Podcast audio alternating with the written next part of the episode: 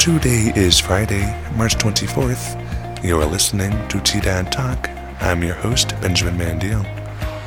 The weather is expected to be partly cloudy, with a low around twenty-three degrees tonight, along with a twenty percent chance of snow showers before seven p.m. Now, here's the headlines for the day.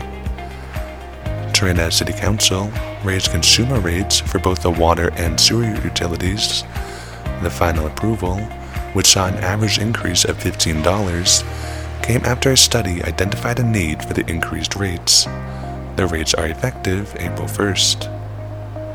Noah's Ark Animal Welfare Association shelter is on probation for one year after it came to a resolution with Colorado animal welfare regulators, closing all open investigations into animal welfare practices at the Trinidad Bay shelter.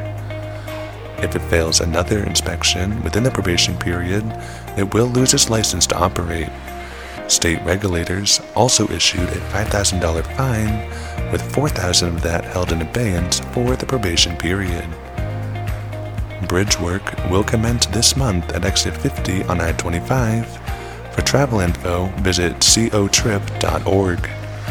That's the news. Listen daily on T-Dad Radio, Spotify, Apple Music, or wherever you listen to podcasts to keep up with Las Animas County and Colfax County, New Mexico happenings.